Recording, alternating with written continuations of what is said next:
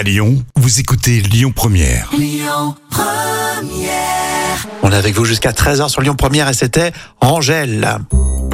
Allez, la folle histoire, c'est votre rendez-vous raconté euh, par Jam. Un jour, peut-être que votre médecin, il va vous prescrire de dire des gros mots un peu à tout le monde. C'est un, un peu l'histoire que tu vas nous raconter aujourd'hui. Et oui, c'est à, à croire justement cette publication dans la revue Lingua qui met en lumière de nombreuses études qui tendent à démontrer que l'utilisation des gros mots aurait des propriétés positives sur nous. Alors, ce, serait, ce serait globalement bon pour la santé. Alors, par exemple, une expérience a été menée sur plusieurs participants, euh, lesquels devaient plonger une main dans l'eau glacée aussi longtemps que possible. Et ceux qui ont été autorisés à dire des gros mots, et ils ont tous tenu le coup plus longtemps et ont moins ressenti la morsure du froid. Alors, ça paraît logique, parce qu'apparemment, les gros mots ne sont pas que de simples mots. hein. L'étude les évoque en tant que mots tabous. Et en français, c'est la- ça veut dire que lorsqu'on dit putain, notre cerveau est conditionné pour réagir. C'est une réponse émotionnelle.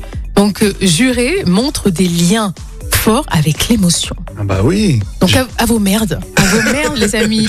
Alors s'il y a des enfants, euh, coupez le son ou euh, éloignez-les parce que euh, on va se faire une petite aparté.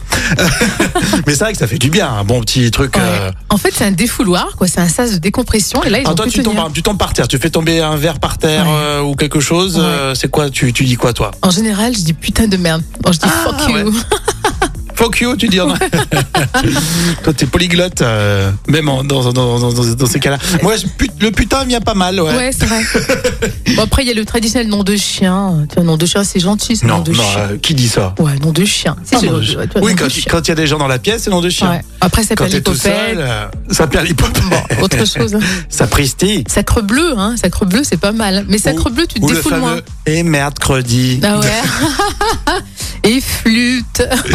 Allez, plus classe. Michael Bublé, c'est pour la suite. Et puis, euh, encore plein de surprises hein, jusqu'à 13h avec vous, Rémi et Jam sur Lyon Première. Écoutez votre radio Lyon Première en direct sur l'application Lyon Première, lyonpremière.fr et bien sûr à Lyon sur 90.2 FM et en DAB+.